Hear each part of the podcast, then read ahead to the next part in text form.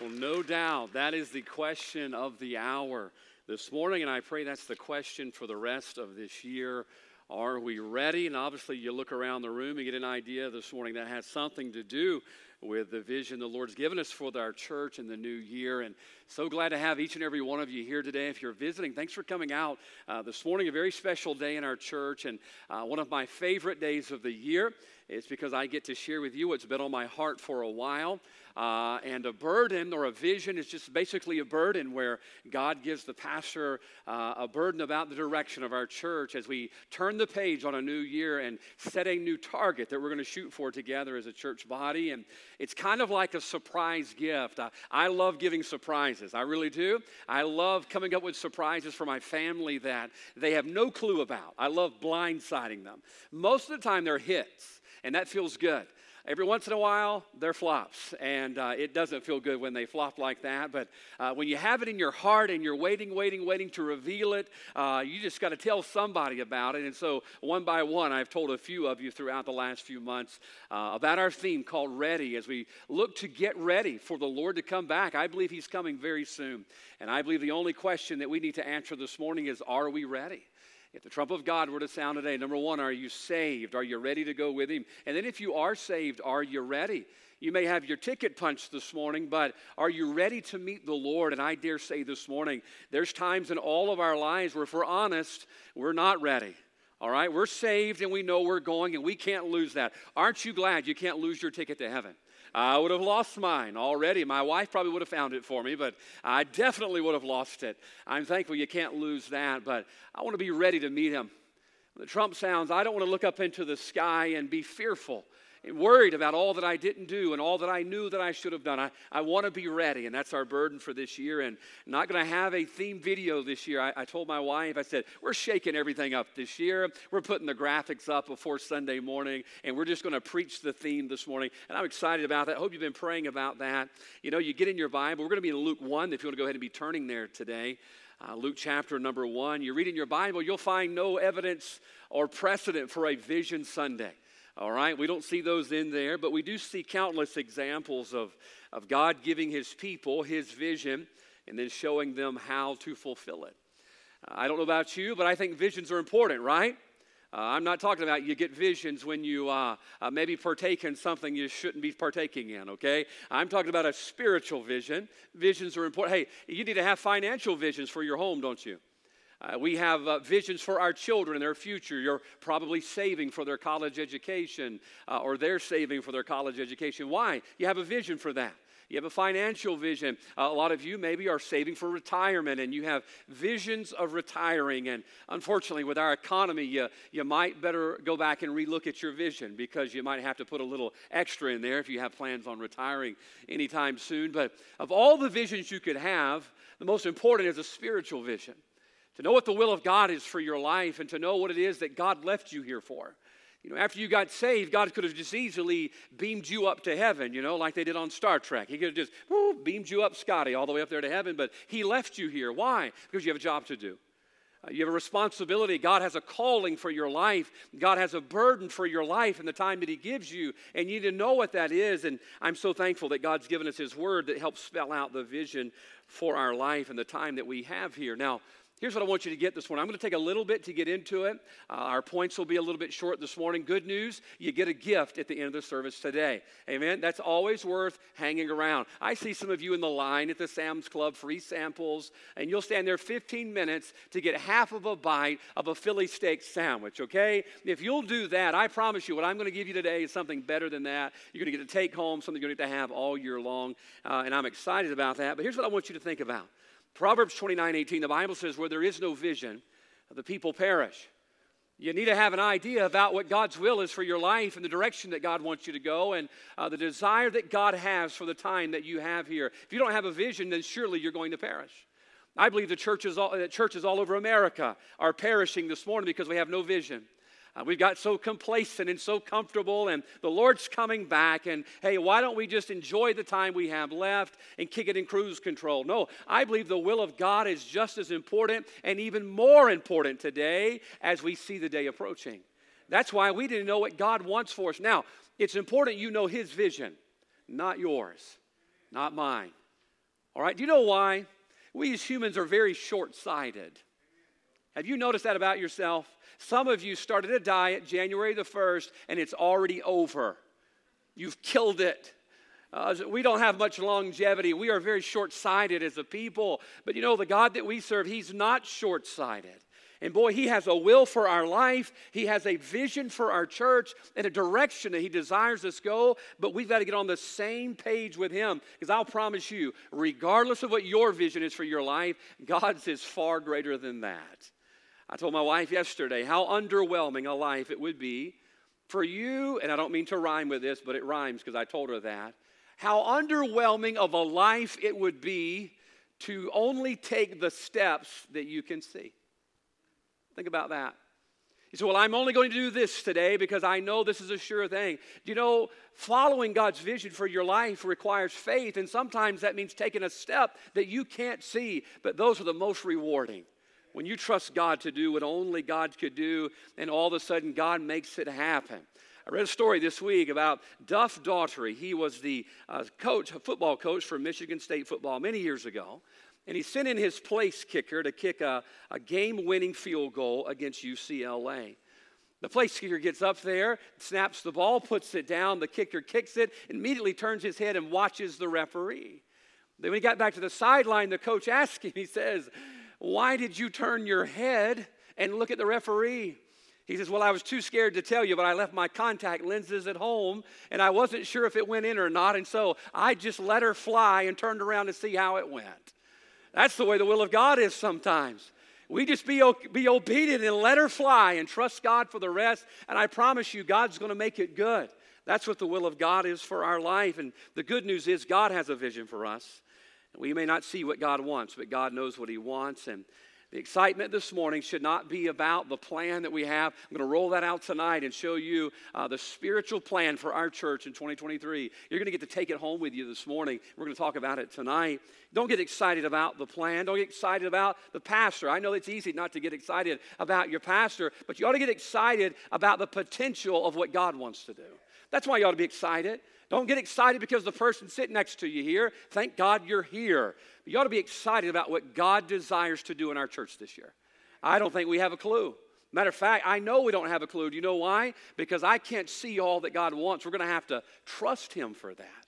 That's why it's His vision and not ours. One of my dad's favorite preachers is Vance Havner and has a great quote on vision. He said, It's not enough to stare up the steps, we must step up the stairs. Think about that. How often do we stare up the steps? But if we want to see the vision come forth, we're going to have to start stepping up the stairs to find what God wants for us in the new year. And I honestly believe that all that God does in our church is going to be decided by how much we trust Him. What God wants to do in your life, what God wants to do in your family, the vision He has for your life. This is the vision for our church, but God has a vision for your home this year.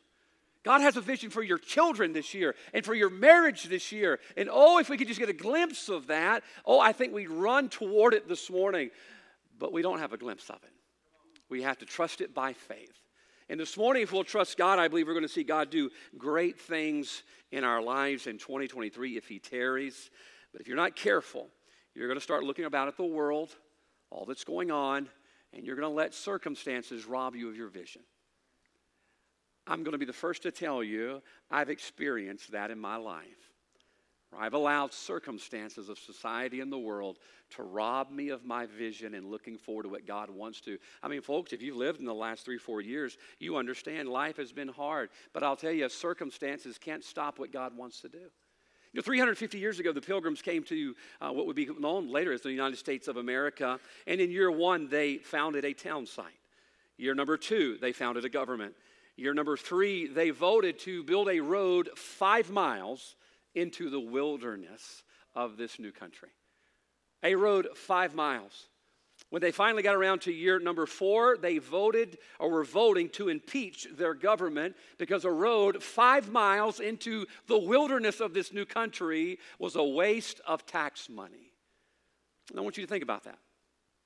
They had traveled almost 3,000 miles to reach the new world faced untold hardships, had seen people lose their lives, had starved at times, and they had so much faith to trust that on the other end of that voyage was a new world.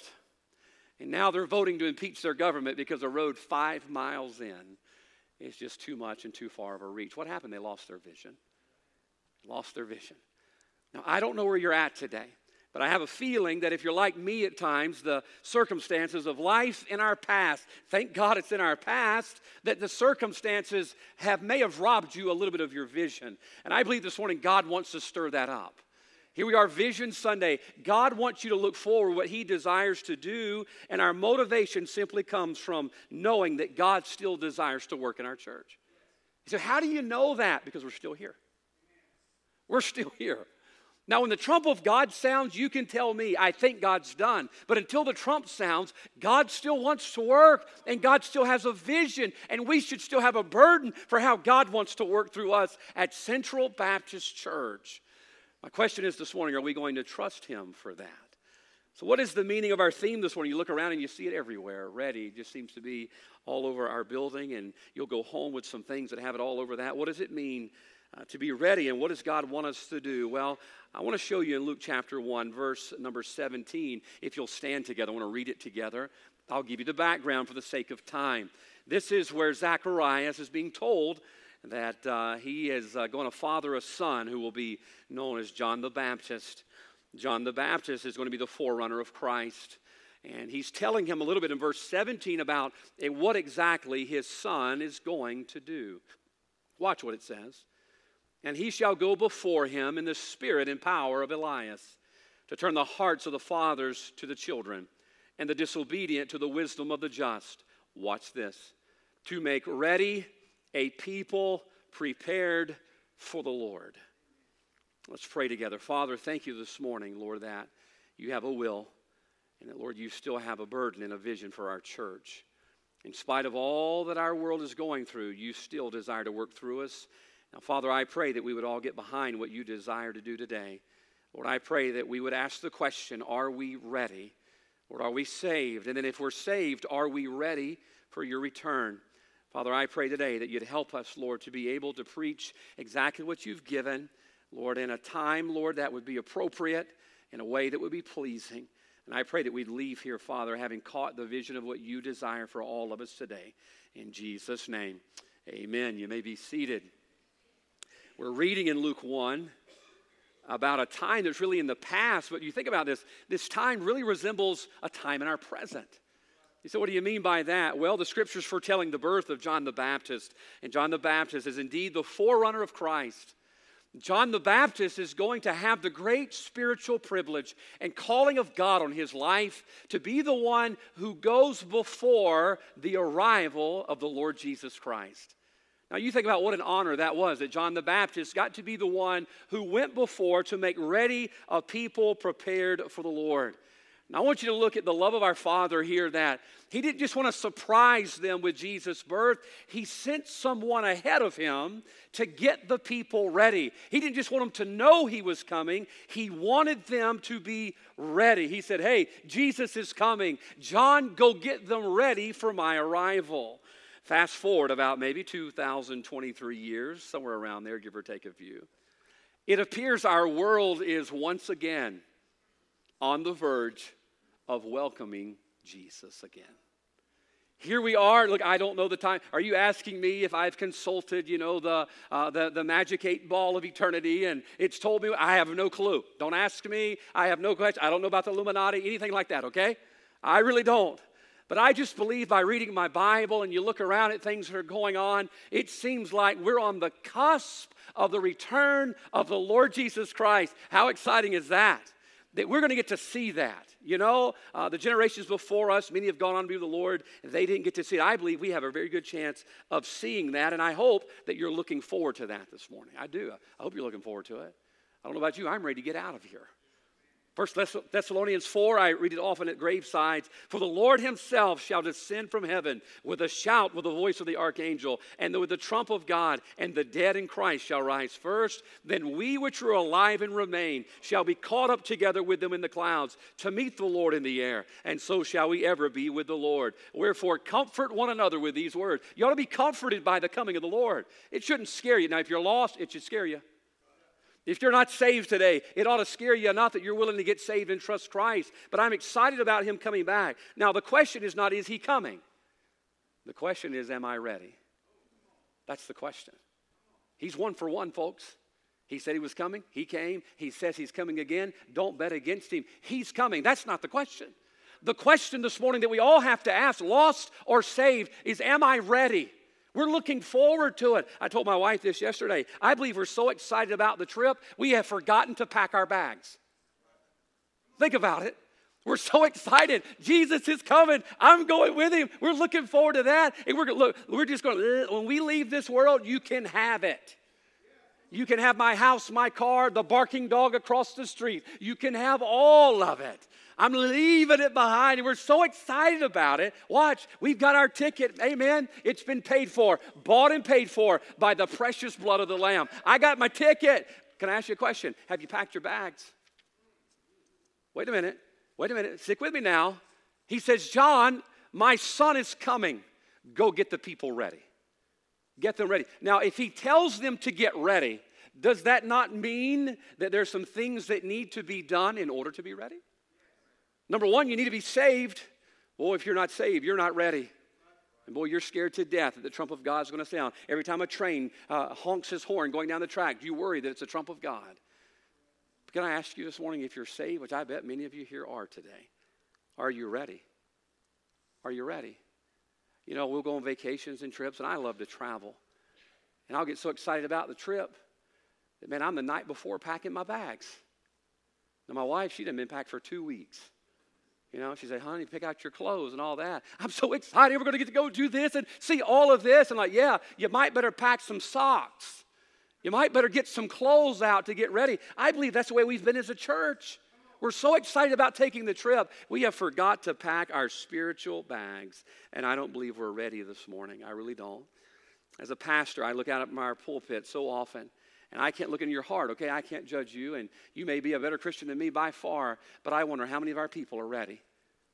Are our homes ready? If the trump sounds today, is your home ready?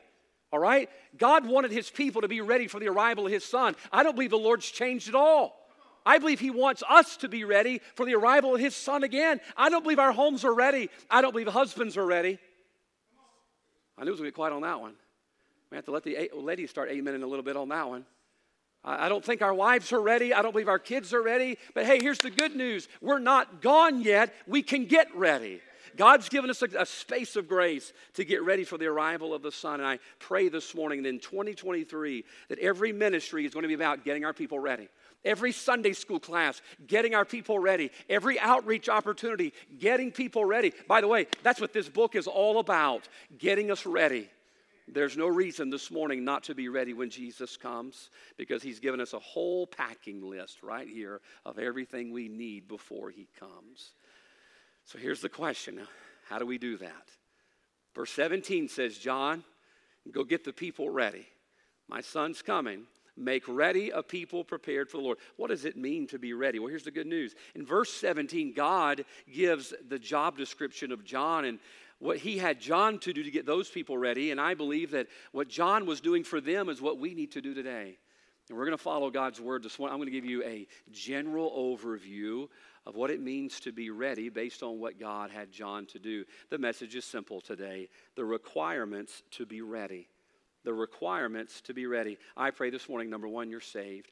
Uh, but if you're not saved, look, you can get ready before you leave here today. And then if you are saved, my prayer, I, have, I came up yesterday, spent a lot of time just kneeling down here praying for every person that would be here. I didn't know who all would be here, but praying that God would stir your heart to ask the question, Am I ready?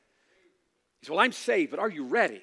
When he comes back, are there, are there any things undone in your life that you know need to be done? I believe he'll show us in Luke 1:17 how exactly to be ready and what's required. So let's jump in if we could. Verse 17, watch what it says. He shall go before him, speaking of Jesus, in the spirit and power of Elias. I love that. We'll spend some time on this in a week or two. But it says this, watch close. It says to turn the hearts of the fathers to the children. Now, we're going to look at specifics here this morning, but I want you to look at something very general at the very beginning of this. Notice part of John's job description here is to turn. He says, John, go get the people ready for the arrival of my son. What's the first thing John was tasked with doing? It says to turn them. Now, obviously, John's being sent to a people that's not ready. All right, they're not ready. Why? Because God Himself says they need to turn. Right? This is important. Number one this morning. If you're going to be ready when He comes, change is going to have to take place in all of our lives. Number one, ready requires a changed life. Being ready requires a changed life. Watch what happens. Jesus is coming. John, go get them ready. John, they need to turn. That means there's some change that needs to take place. Can I tell you, I don't know everybody here today. If you're visiting, thanks for coming. Glad you're here. And uh, you'll get to get a free gift too. Amen? Uh, that's always nice when you come somewhere and you get a free gift. But I don't know all of you here today, but I do know one thing that if you are a human being, there is always change that needs to take place in our life.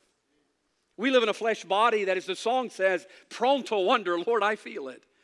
And there are times in my life I realize I'm not what I need to be. And if the trump of God were to sound today, I'm not ready. Maybe there's some unforgiveness in my heart, or, or maybe there is some disobedience in my life, or some unfaithfulness uh, in the will of God for my life, and I know I'm not ready. Do you know how we fix that? Real deep stuff today, okay? I mean, I've been studying for weeks on this one, so we're going to go super deep. You fix that by changing. You fix that by changing. Can I tell you, if you're drawing breath in this room today, God's giving you life again, which is opportunity to make the changes before Jesus returns. If you're here today and you've never trusted Christ, guess what? You need to turn to Christ. You got to turn. It's like the old phrase, and I don't mean to, uh, I don't want it to sound funny. It's true turn or burn. Amen? Turn or burn. Uh, God's given us the opportunity to make the change and trust Christ. But wait a minute, what if you're saved today? You say, I've got my fire insurance. I'm going to heaven. I can't lose it. But are you ready?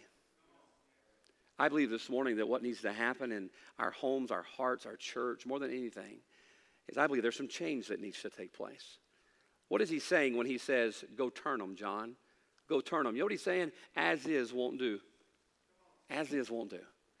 Look, we're here in the South. We're so relaxed. We just chill on our front porch with lemonade, you know, and we're so relaxed, and things kind of get out of hand from time to time, and we get lax on some things. I'm going to tell you, when the trump of God sounds, you're going to wake up quick. And you're going to realize all the things in my life that are not done. You're going to realize I'm not ready. But wait a minute, God's given us an opportunity to make a change. Let's not be complacent this morning with as is. I mean, my soul this morning, we're so complacent because we're not as bad as the next guy. But the question is, it's not the next guy that we're going to be compared to, it's Jesus. That's the measuring stick for our life. And if we're not ready this morning, I believe being ready begins with a changed life. Now, I want you to think about that word change. He says, John, they need to turn. That means they, they need to change. Change is a, cre- uh, a key ingredient all throughout the Christian life. All right? Watch number one. When you get saved, the Bible says, except a man be born again. That's change, isn't it? In order to be saved, there has to be some type of a change in your heart, all right? That's what repentance is. It's a change of heart where you are turning from sin and to Christ. Can I ask you this morning, have you made that change? Let's just put it down here on the bottom shelf this morning. Are you born again? Except a man be born again, he cannot enter the kingdom of heaven. Have you made that change? If you haven't, you can. And once you make that change, you're on your way to being ready. You're going to hate that word before the year's over, I promise you. We're going to say it so much, but I hope it gets ingrained upon our heart that when Jesus comes, I want to be ready. I want to be ready for him to come. I think about it as a saved person. You know, we think, well, I got saved, I'm done with my change. You're so funny. You are so funny. when you got saved, that was the beginning of your change. All right, because you can't change when you're lost. You can turn over a new leaf, but the tree's still dead. Amen? All right, you can turn over that new leaf all you want, it doesn't change anything. But oh, once you turn to Christ, any man being Christ, what does the Bible say? He's a new creature. All things are passed away. Behold, all things have become new. So when I got saved, that's when change began. Here's my question I want to ask you this morning. Second Peter chapter 1, verse 5 says, Beside this, giving all diligence, add to your faith. Say what? I got faith. Isn't that enough? I got my ticket punched. I'm going to heaven. No, no, no. The Bible says your faith was your ticket. You got in, your name's written down. Amen. Praise God for that. And now the Bible says once you got your ticket punched, add to your faith. You see, the change is not done. What does it say? Add to your faith virtue, and the virtue knowledge, and the knowledge, knowledge temperance. Did I say nacho? I think I just said nacho. Freudian slip. And to knowledge temperance, and to temperance patience, and to patience godliness. What is he saying? He says, hey, those are things that need to be in your spiritual suitcase. That when the Lord comes back, He wants to find you with virtue. He wants to find you with knowledge and temperance and patience. Those are things that should be in our suitcase. We're so excited. Look, I love antique suitcases, don't you? I, I, bought this one yesterday. Samsonite. They say you could throw these things out of a plane. You got a plane? We'll go. We'll try it out this afternoon, but I don't. Look, we're so excited. You know, we got our stickers. We're ready. Man, the trump sounds. I'm ready for Jesus to come. Here's my question to you this morning Is your bag packed? Do you have what he says you need to have when he comes back? When he comes back, he is expecting you to have added to your faith. He's not expecting you to be the same person today that you were when you got saved. What does the Bible say? Ephesians, wherefore take unto you the whole armor of God. Do you, do you have any armor packed? You see, that's how we get ready. We add to our faith, we take unto us, and we have the things in our life that our Father says we need to have in our life. Now, I want to tell you something. Based on my interaction with human mankind, we're not ready. I believe we are soldiers out of uniform. We don't have our armor. We don't have the breastplate of righteousness, the helmet. We don't have it. And the Lord comes back. We're so excited. I'm just sitting at the bus stop waiting on Jesus. Well, good for you. My question is are you ready? Have you packed your bags? Maybe this morning, watch, if God were to tarry, maybe through 2023, maybe this morning we can begin the pilgrimage of packing our spiritual bags. From the trump of God sound, hey, wouldn't it be great? Trump of God sound. All right, it's going to be the twinkling of an eye, so you're not going to have much time to think. All right? Some of us, we get five minutes to think and it's still not enough. So you're probably not going to be able to think about a whole lot in the twinkling of an eye, okay? But can you imagine if you were, watch, whole armor of God? You got it. You've added to your faith, temperance, patience. You got it. And also the trouble of God sounds, and you know that you're ready. You know why? Because all throughout your Christian life, you've done what? You've continued to change. Your Christian life is a constant change, constant growth. You never stop. Folks, some of you here are much older than I am. Can I tell you something? Even if you're older than I am, you're still, still supposed to be growing. Constant change. Why? Because the pattern is Christ. In Him dwells the fullness of God. All right? It's all in Christ. I don't think we've reached it. If you have, let's go to Paul B. Johnson. I want to watch you walk across that dude. I don't think you're there yet all right? You still got some changing that needs to take place in your life. The Bible says, John, go tell them they need to turn. I believe this morning, I love you in Jesus' name, but hear me out. There's not a soul in here today that doesn't need to change. And boy, every change that we make, we're closer to being ready for the arrival of the Lord. And boy, I believe it's going to be soon. I believe all my heart today the reason so many Christians live spiritually miserable lives is because they quit changing. They quit changing. Is it just me or is it hot in here? Y'all bump that air, cool it down a little bit. Amen? We pay good money for it. Let's use it. If you smile, it's not as hot up here, okay? Make it easy on me every once in a while. Do you know why so many Christians are miserable today? They blame it on the preacher and the church and the person they sit next to. The reason they're miserable is they quit changing. They got to a spot in their spiritual life and they quit changing into who God wanted them to be. That's why they're miserable. Do you know who the most joyous Christians are today? They're the ones who are still growing. They're changing, becoming more like Jesus. Now, I want you to notice something. Look back to verse 17, okay? Thank you guys for getting that air. I appreciate that. There's a nice vent right there. It blows straight on me. The cooler I am, the longer I preach. Appreciate y'all turning that on there. 17. The Bible says to make ready a people prepared for the Lord. Now, I got to be honest with you. I, I, looked at verse 17. I says, wait a minute. He says, make ready a people prepared. Isn't that the same word? Ready, prepared? They're not the same word. This is important. There's a, a big difference in being prepared and being ready. The word prepared means to be furnished or equipped. Do you know? Watch this. I am furnished and equipped to go to heaven. My name is written down. My ticket has been paid. Uh, I, God is my Father. I am equipped. I am prepared. The Trump sounds today, I'm go- I was at a doctor's appointment the other day and had some weird stuff going on, and you start thinking about uh, how fragile life is and thinking to yourself, okay, if this is it, okay, I'm prepared. I'm equipped. Why? Because the precious, spotless blood of the Lamb has been applied to my sin debt. I'm saved. I am prepared. But as I said in that doctor's office the other day, I thought to myself, am I ready? You see, John, he says, I want you to go make ready a people that are prepared. The word ready simply means to set in order. To set in order. Look, you might be prepared today, but are you ready? You say, My name's written down, heaven's my home. You're prepared, but are you ready this morning? That's the only question we need to ask this year. Number one, what's a requirement of being ready? He says, John, okay, here's what I want you to do. Go tell the people they need to what? They need to turn. But then notice he gets a little bit more specific in verse 17. I'm going to hurry. And he shall go before him in the spirit and power of Elias to turn, watch the next two words, the hearts. To turn the hearts. He says here, what needs to turn is their heart. That's the only way that true change takes place. It's from the heart.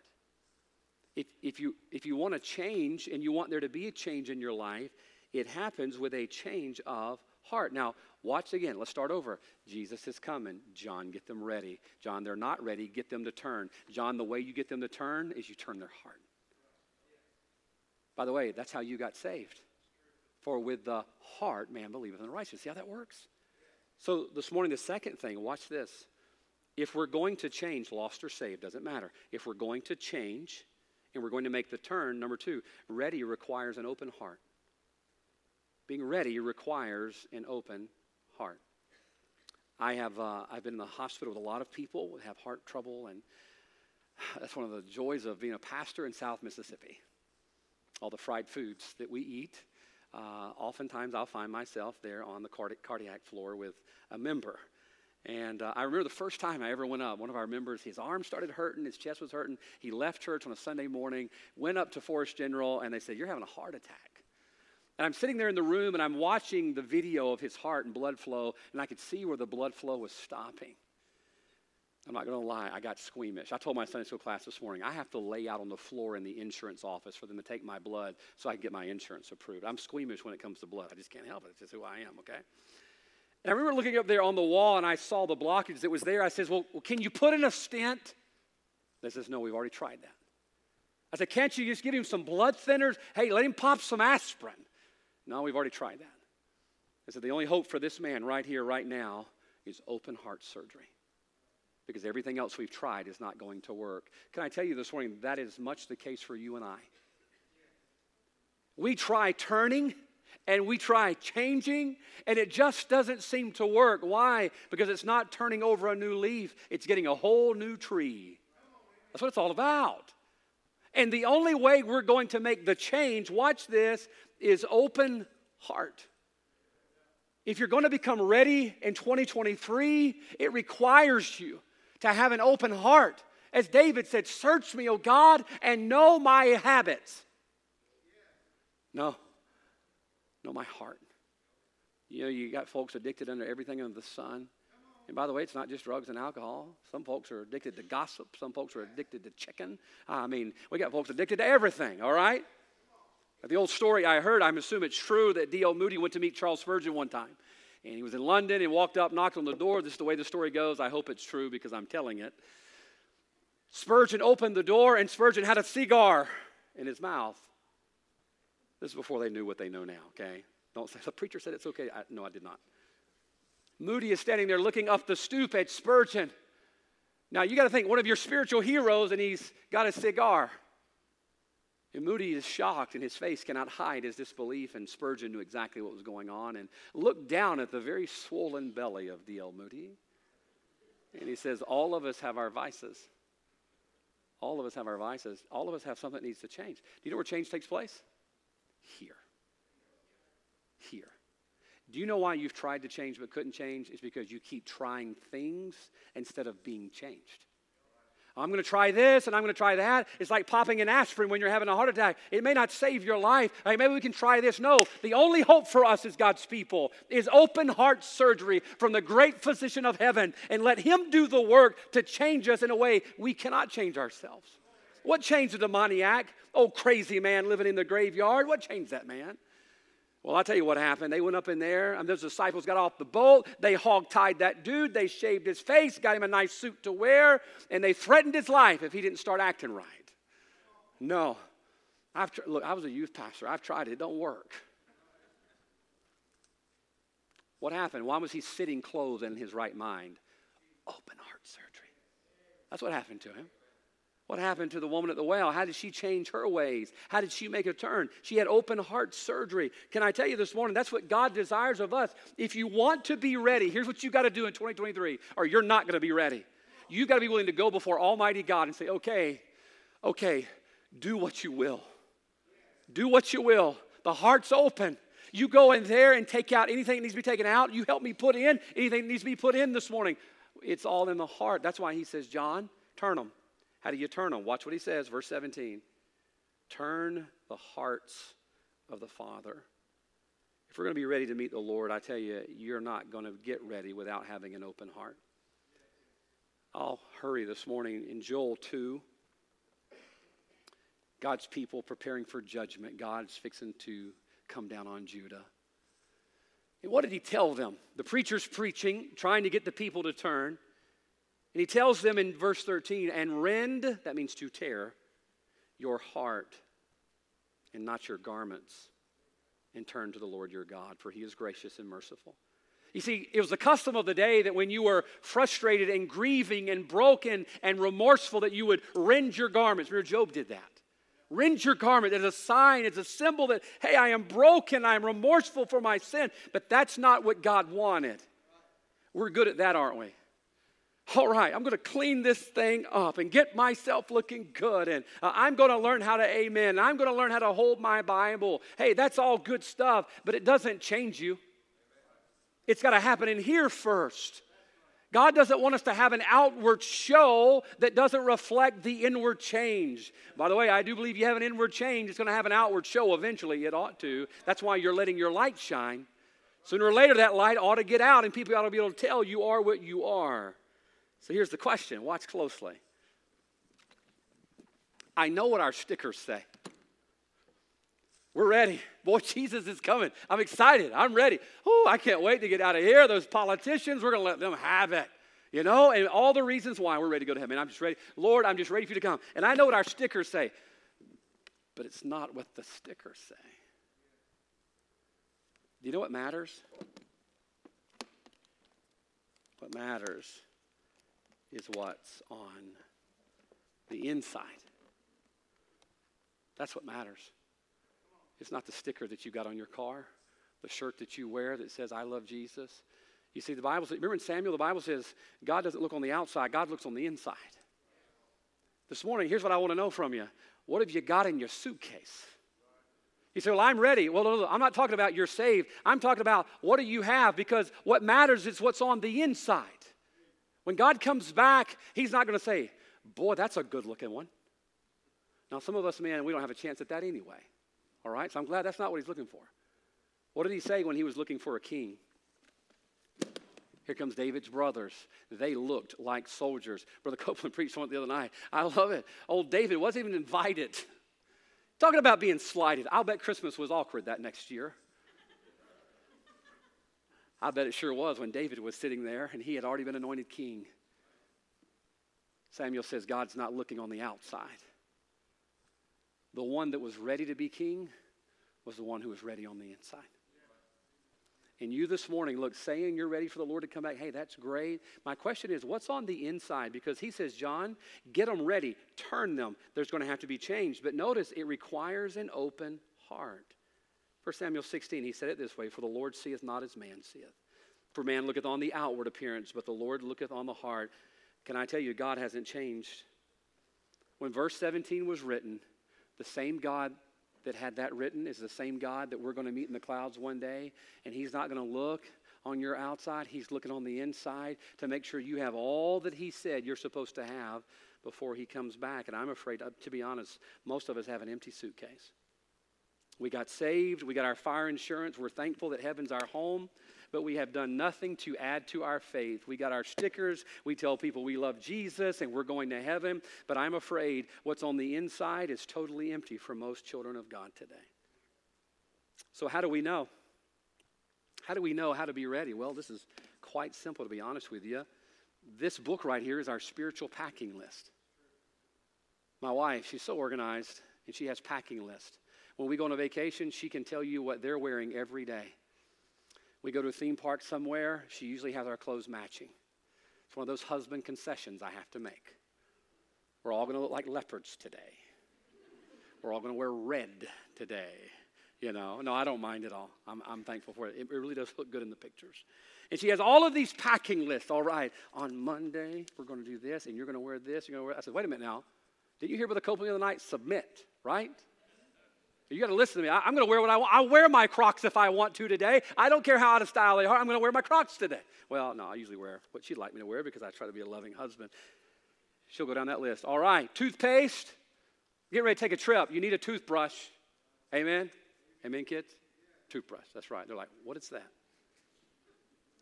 You know the difference between a toothbrush and a teeth brush?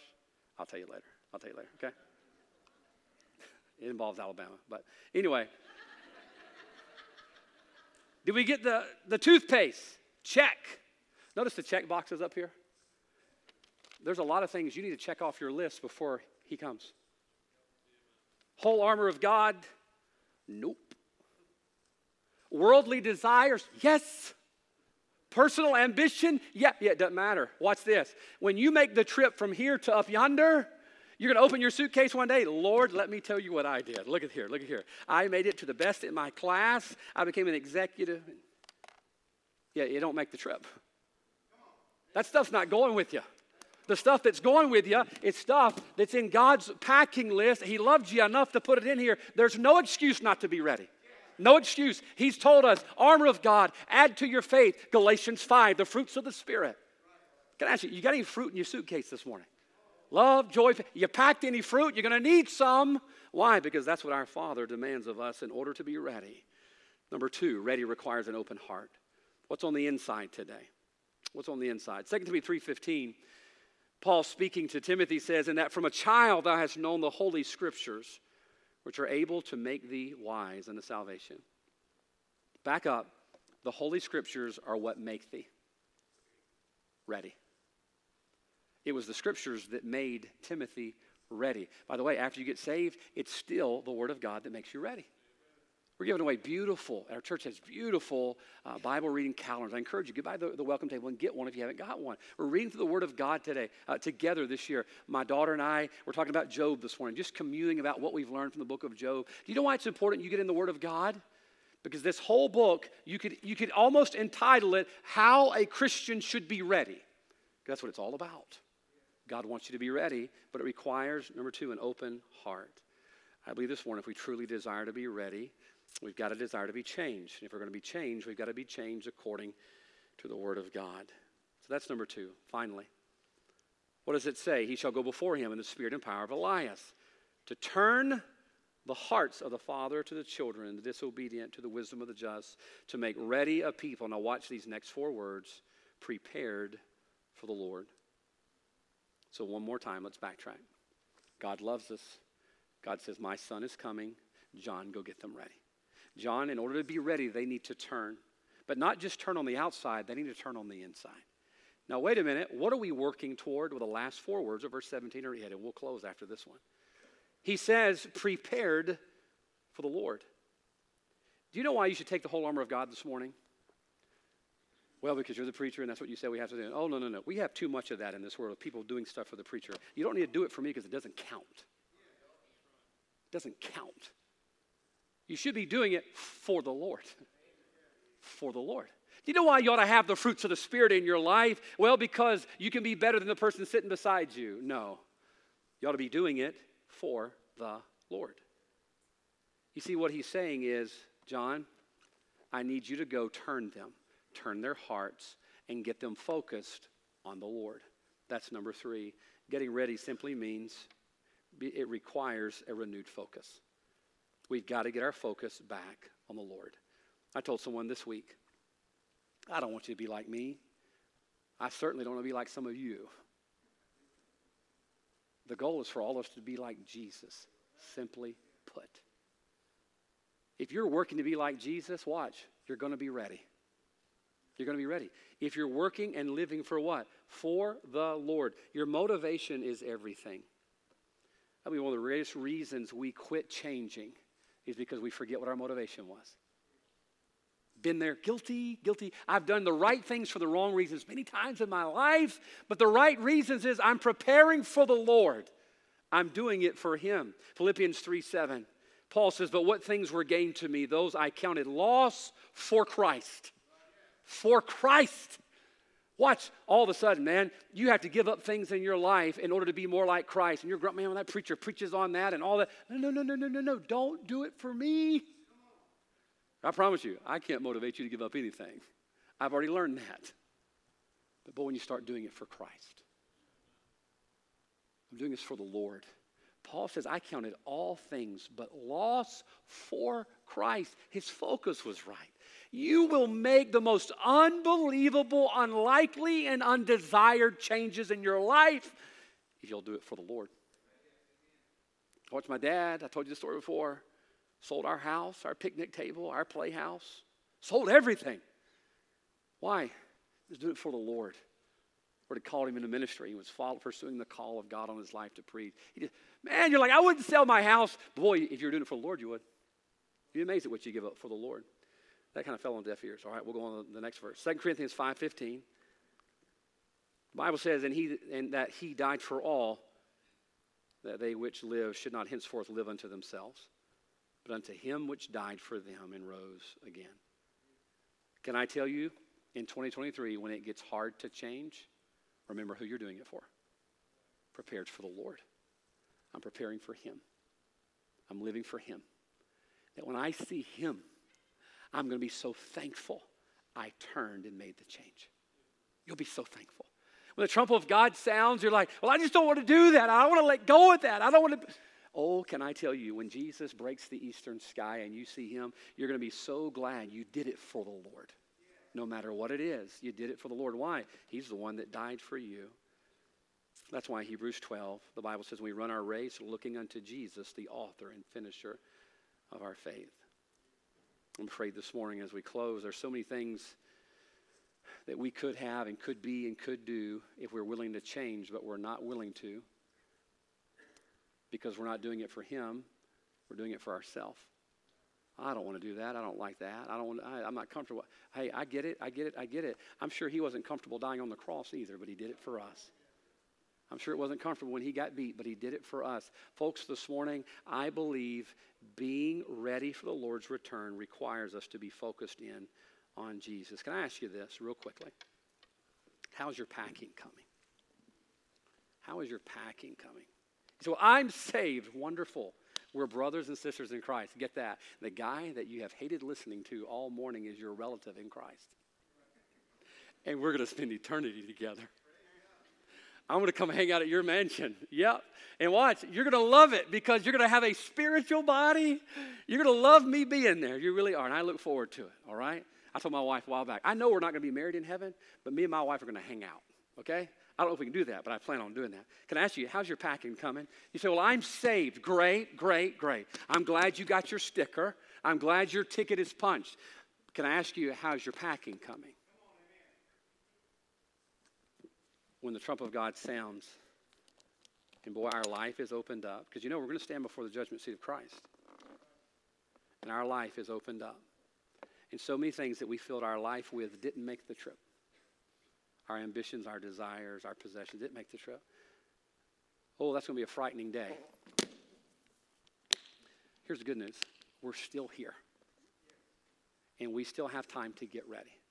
In 2023 at Central Baptist Church, it is the tremendous burden of my heart that everything we do, every class, every ministry, every opportunity is working toward getting our people ready. But here's the question Are you willing to get on board with that? I think a lot of us have some boxes that are not checked yet. I'm going to show it to you here in just a moment. There's a lot of things the Word of God says we should have in our life, and a lot of us, there's a lot of empty boxes that aren't checked yet. I'd encourage today, number one, if you haven't checked the box of salvation, I'd get that one checked before I left here today. If you are not 100% certain that if you died today, you're going to heaven, could I encourage you, turn to Christ. Have a change of heart. Trust Him. Get that box checked. Maybe you're saved, but you haven't been baptized. Hey, why don't you get that box checked this year? You say, well, I'm saved and I'm baptized. I'm not part of the church, or I'm saved, baptized, and I'm part of the church, but I've really been neglecting God's word. Hey, it's time to take out the spiritual checklist and get ready for Jesus' return. Why? Because he's coming. My question to you today is this number one, if you're lost, are you ready? Oh, no, you're not. Number two, if you're saved, are you ready? Heads are bowed, eyes are closed. Let's stand together. Heads are bowed,